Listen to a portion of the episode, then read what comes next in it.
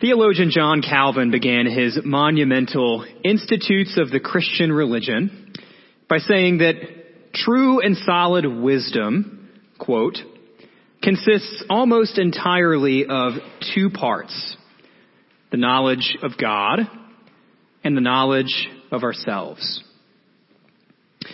Over the past two Sundays, we focused on shoring up our knowledge of God, especially with regard to God the Son and God the Spirit. We said that Jesus Christ is the eternal, co-equal, uncreated second person of the Trinity, who in his incarnation is fully God and fully man. He lived a sinless life, died a sacrificial death for sinners, physically rose from the dead, triumphantly ascended to the Father's right hand, and will one day return as King and Judge. Meanwhile, the Holy Spirit is the eternal, co-equal, uncreated, third person of the Trinity. He is personal, not some kind of vague force, and he empowers God's people, identifies who God's people are, reveals God to us, and glorifies the Father and the Son. We don't want to make honest mistakes or malicious heresies when it comes to our thinking about God. He's just that important. But today we do shift our attention from our knowledge of God to a solid biblical knowledge of ourselves. We want to answer the question posed by the theologians known as the who. Who are you? Anybody? Okay, thank you. Who are you? Who am I? Who are we? To answer that question, open your Bibles to Genesis chapter 1, verse 26. Feel free to use one of our Bibles if you didn't bring one, and take a Bible home if you don't have one. But before we read, let's pray. Father, thank you for this day. Thank you for this time that we have together.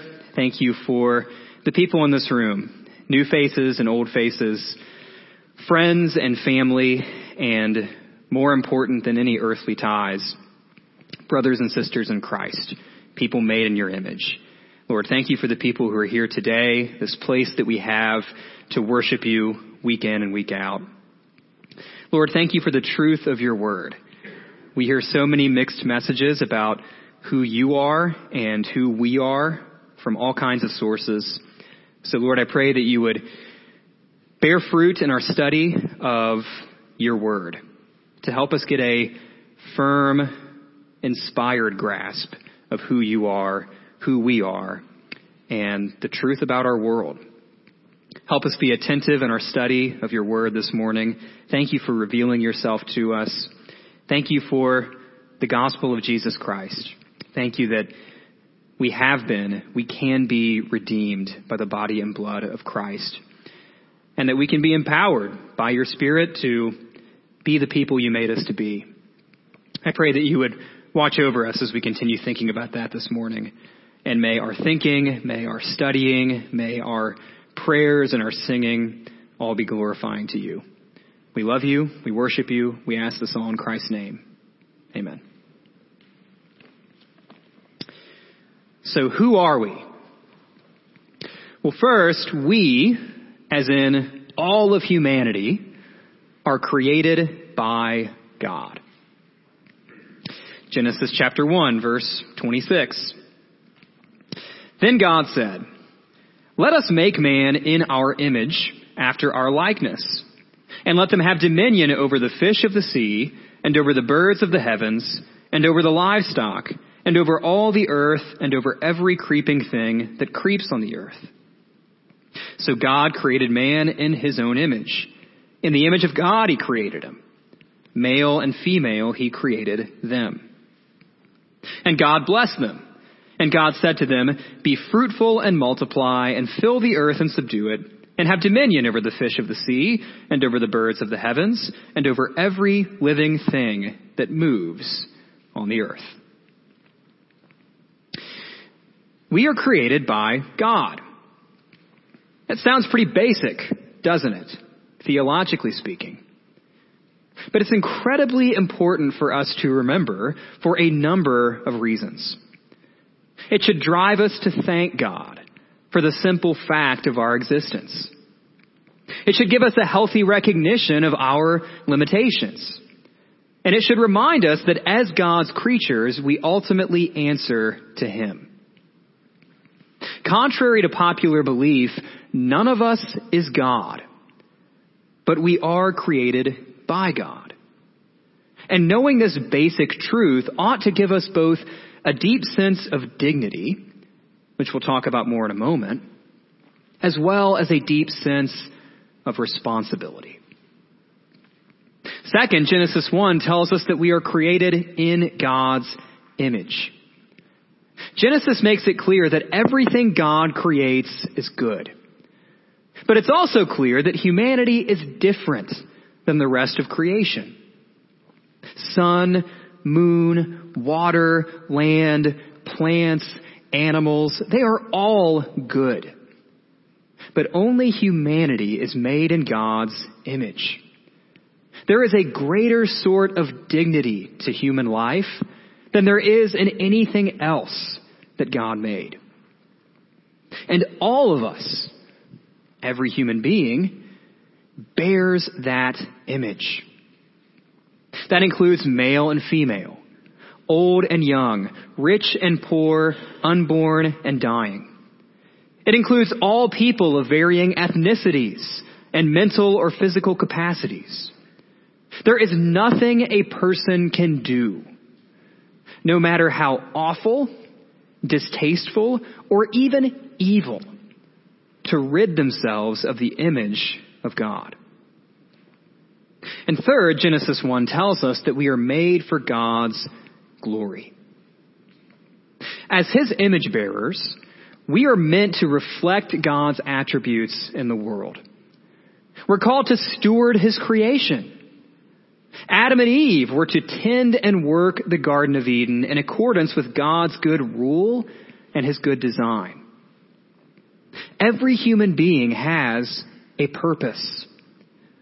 As the Westminster Shorter Catechism puts it, our reason for existence is to glorify God and enjoy Him forever.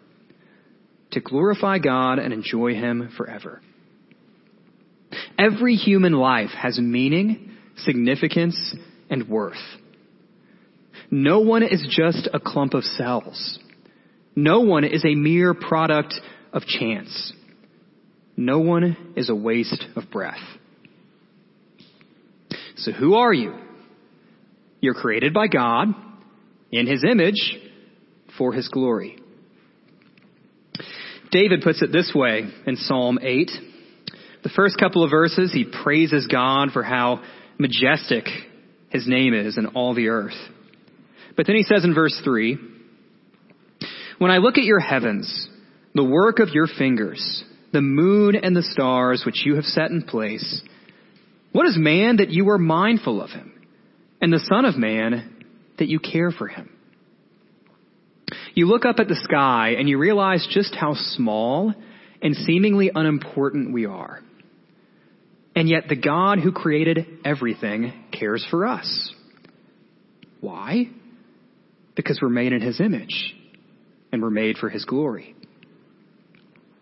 David also says in Psalm 139, starting in verse 13. For you formed my inward parts. You knitted me together in my mother's womb. I praise you, for I am fearfully and wonderfully made. Wonderful are your works. My soul knows it very well. My frame was not hidden from you when I was being made in secret, intricately woven in the depths of the earth. Your eyes saw my unformed substance. In your book were written, every one of them, the days that were formed for me, when as yet there was none of them. Your life is not an accident. Your life is not a mistake. You have a kind of dignity that nothing and no one can take away from you, which is not dependent upon your talents, your abilities, or your production. And you have a God given purpose One you don't have to invent, discover, or prove. And this is all good news. Because there are countless lost, confused, and discouraged people in our world. Maybe some in our lives or even in this room who need to know these beautiful truths about who we are. But, and there's always a but. If we're seeking to articulate a thoroughly biblical anthropology, to understand who we are, there's more that we have to discuss. The positive stuff we just mentioned is incredibly important. And we should shout it from the rooftops. But it's also not where Christians are most likely to make honest mistakes or commit malicious heresies. We like the stuff that we just covered. But if we read past Genesis 1 and 2 and get into Genesis 3, we see where things have gone wrong. We're created by God in His image for His glory. But sadly, that isn't the end of humanity's story. So back to our core question. Who are we? We are fallen creatures. We are fallen creatures. Adam and Eve sinned against God.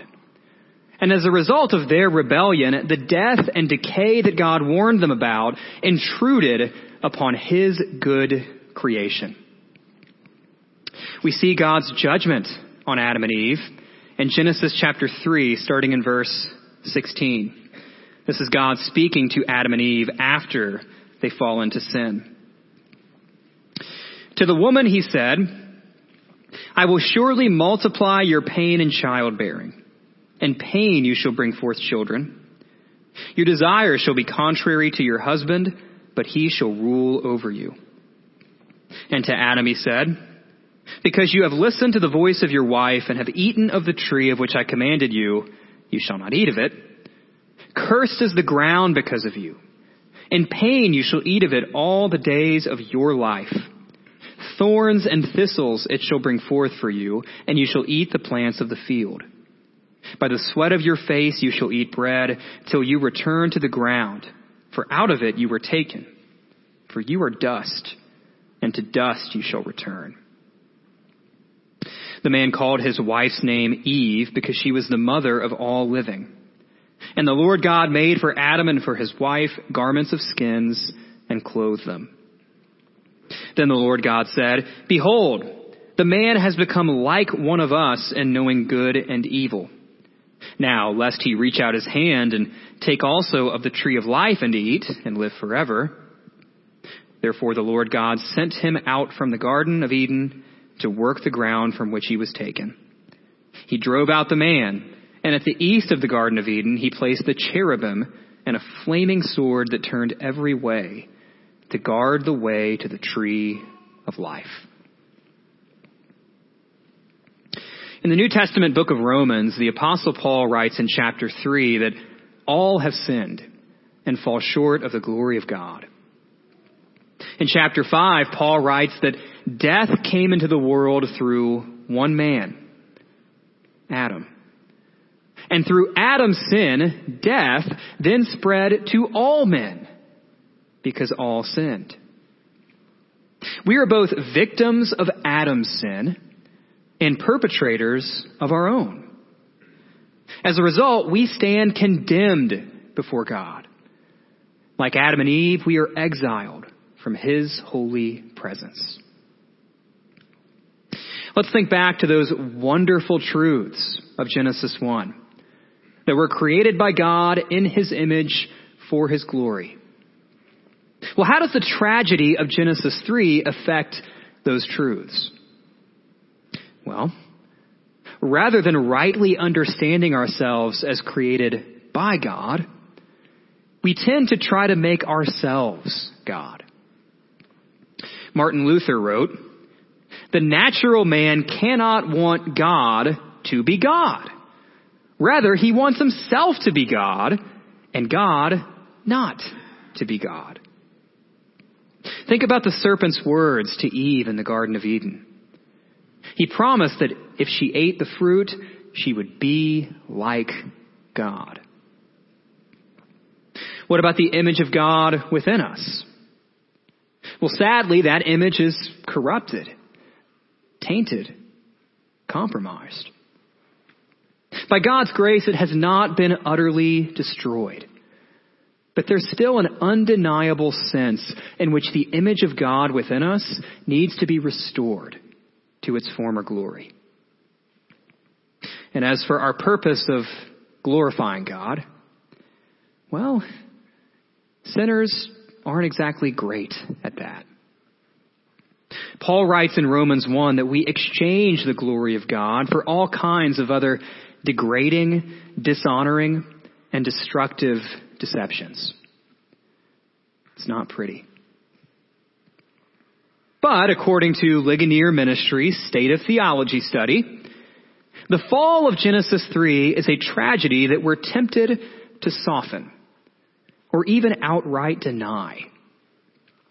Some 57% of American evangelical Christians believe that, quote, everyone sins a little, but most people are good by nature. 66% of Americans overall agree.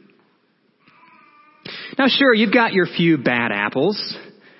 Hitler, Stalin, Mussolini, Freddy Krueger, St. Louis Cardinals fans. But those are the exceptions to the rule. History has a handful of horrifying villains, terrible people, but everybody else is more or less okay before God, right? Well, sorry to burst your bubble, but the Bible simply doesn't paint such a rosy portrait of who we are. In Psalm 51, King David confesses the presence of sin from his very conception. Isaiah 64 describes us as unclean and polluted. In Jeremiah 17, the Lord says the human heart is deceitful above all things and desperately sick. Think back again to the book of Genesis. I mean, how do things go in the chapters immediately following Adam and Eve's sin? Cain murders his brother Abel in chapter 4. People start dropping like flies in chapter 5. Humanity commits a sin so heinous in chapter 6 that God floods the world and spares just one family. And then in chapter 9, that one family shows themselves to be just as messed up as everybody else. That theme continues across the rest of the Old Testament. Israel promises to obey God and then they don't. They get punished. They cry out to God and God helps them, but they never learn their lesson. From the lowest to the highest, from the beggar to the king, God's people prove themselves to be thoroughly sinful. Scripture has a lot of vocabulary for sin falling short, making a mistake, missing a mark, rebelling, revolting, transgressing, lawlessness, unrighteousness, injustice, disobedience, and we are good at all of it. That's why Paul says in Ephesians chapter 2, starting in verse 1, And you were dead in the trespasses and sins in which you once walked following the course of this world, following the prince of the power of the air. That's a reference to Satan. The spirit that is now at work in the sons of disobedience, among whom we all once lived in the passions of our flesh, carrying out the desires of the body and the mind, and were by nature children of wrath, like the rest of mankind. This is why many theologians speak of humanity's total depravity. One theologian defines total depravity as the entire absence of holiness. Now, total depravity does not mean that people are as bad as we can possibly be. Even sinners can do good, virtuous, selfless things. But it does mean that we are so sufficiently fallen that we cannot possibly save ourselves. We are fallen creatures. And that leads us to the final truth about who we are. We are in need of redemption. It's important to note that this redemption has to come from outside of us. Remember what Paul called us in Ephesians 2 verse 1. He said, we are dead in our trespasses and sins. Dead people have nothing to contribute, nothing to offer. They must be revived by somebody else.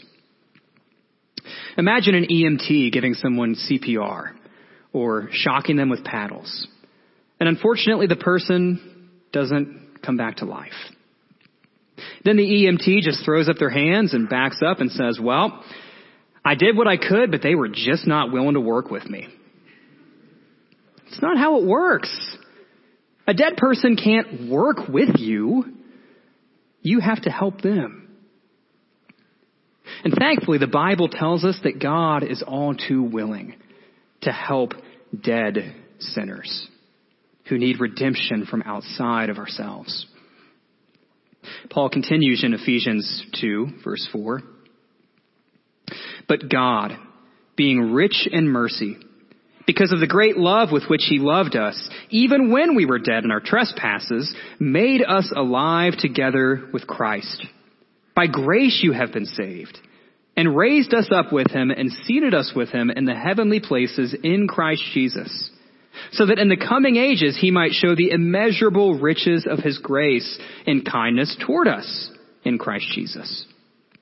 For by grace you have been saved through faith. And this is not your own doing. It is the gift of God, not a result of works, so that no one may boast.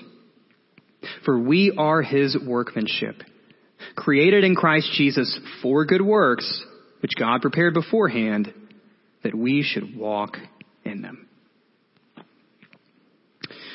All the way back in Genesis 3, when Adam and Eve fell, God warned the serpent that one day a child of the woman would bruise his head. Historically, Christians have called this verse the proto-evangelium, which means the first gospel.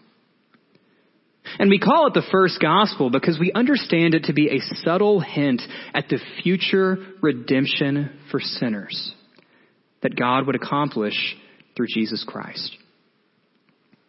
Those terrible verses in Romans, chapters 3 and 5, where Paul says that all have fallen short and death has spread to all men. Those verses conclude with the redemption secured for us by Christ. We are justified by God's grace as a gift through faith in Jesus Christ. And yeah, Adam brought death to all people, but Jesus Christ brings life. Now, there may still be some theological hair splitting and disagreements about the finer points of a sinner's conversion. Calvinists say one thing, Arminians say another, and both make decent arguments. But none of us should be a Pelagian. A Pelagian is someone who might agree with that 57% of American evangelicals. Sure, humans sin a little, but we're good by nature. And if just given the opportunity, we can right the ship without any special work of God's grace. We can at least partially save ourselves. We just have to learn enough do enough, try hard enough. If we're not all that bad to begin with, who needs salvation as a one-sided, gracious gift of God? We just need to meet him in the middle, right? Well, based on what we've read today, that is either an honest mistake or a malicious heresy. So who are you? Who am I? Who are we? We are created by God in his image for his glory, but fallen into sin and in need of redemption. And who is Jesus Christ? He's the only Redeemer up to the task. By faith in Him, we can be reconciled to our Father. Thanks to Him, the image of God within us can be restored. Because of Him, we can be sanctified by the Holy Spirit to fulfill our purpose of glorifying God and enjoying Him forever. But practically speaking, why do you need to know all of this? Well, a solid biblical anthropology should affect how you view, how you think about, how you talk about, and how you treat the human beings around you. And yourself, for that matter. No one is an accident. We all have God given dignity. And our purpose is to know God. That last point ought to motivate us to share the gospel of Jesus Christ with the world around us. Because you will never meet another human being, no matter how dislikable they might be, no matter how much you disagree with them, you will never meet another human being who is not made in God's image. In addition, a solid biblical anthropology will help you manage expectations for life in a fallen world. We shouldn't be surprised when sinners sin. We shouldn't be shocked when things go wrong. We shouldn't be stunned that our greatest attempts at reaching utopia, whether they come through political revolutions, technological advances, or any other worldly means, fall short in the end. Now, should we be sour about everything all the time? No. Even in the midst of our fallen world, creation is still good. God is still sovereign, and His grace is evident in countless ways, seen and unseen. But we should be skeptical of those who promise us that if we can just learn enough, change enough, and fix enough, we can reverse the curse. We can't. And that kind of biblical anthropology ought to leave us longing for a new world. While we Christians work hard to make our world a better place, we also know that true deliverance, true redemption, comes only through Christ. And that's why we long for his promised return. Paradise won't be reached through human effort. It will be seen when Christ comes. The happy ending of the biblical story comes at the very end of the book. In the book of Revelation, when God dwells with us and we dwell with him upon Christ's return. That's what we look forward to. So one final time. Who are we? When we look in the mirror, there are things to celebrate and there are things to grieve. We celebrate the fact that God made us in His image for His glory. But we grieve that we are fallen creatures in need of redemption. But then when we take the magnifying glass away from ourselves and point it to God, we have reason for hope. Because we quickly learn that God is at work to redeem sinful creatures, to redeem our fallen world through His Son, Jesus Christ. You can be washed. You can be forgiven. You can be saved. You can be given a new identity. One not dominated by sin and death, destined for judgment, but one marked by righteousness and life, destined for glory.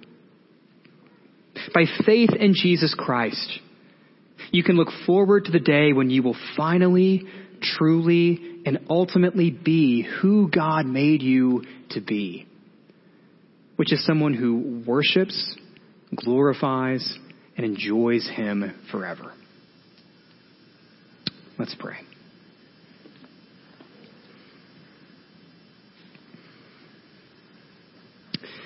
Father, again, thank you for this day. Thank you for your word. that helps us get an honest look at ourselves. All the good things, the fact that you made us, you didn't need us, you lacked nothing outside of yourself, and yet here we are, which is just a testament to your grace and your generosity. You made us in your image, and even as sinners, that image still remains. Thank you for the dignity that you've given us. And you made us for a purpose, that even though sin has thwarted that purpose, our lives have significance and meaning, and there's an end to our existence. None of us is an accident. And Lord, as hard as it is to read about the honest truth of the fall and just how messed up we really are, thank you for the honest truth that makes us aware of our need for redemption. Thank you that sin does not have to be our defining feature, but rather you redeem us through your Son, Jesus Christ. So, Lord, I pray that we would turn to you in faith, in gratitude, in worship, in obedience, and joy.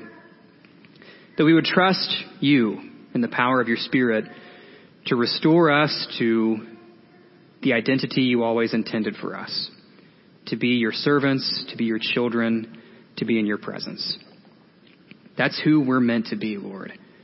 And thank you for your work of bringing that to reality. We love you. We honor you. We thank you for your son, Jesus. We ask this all in Jesus' name. Amen.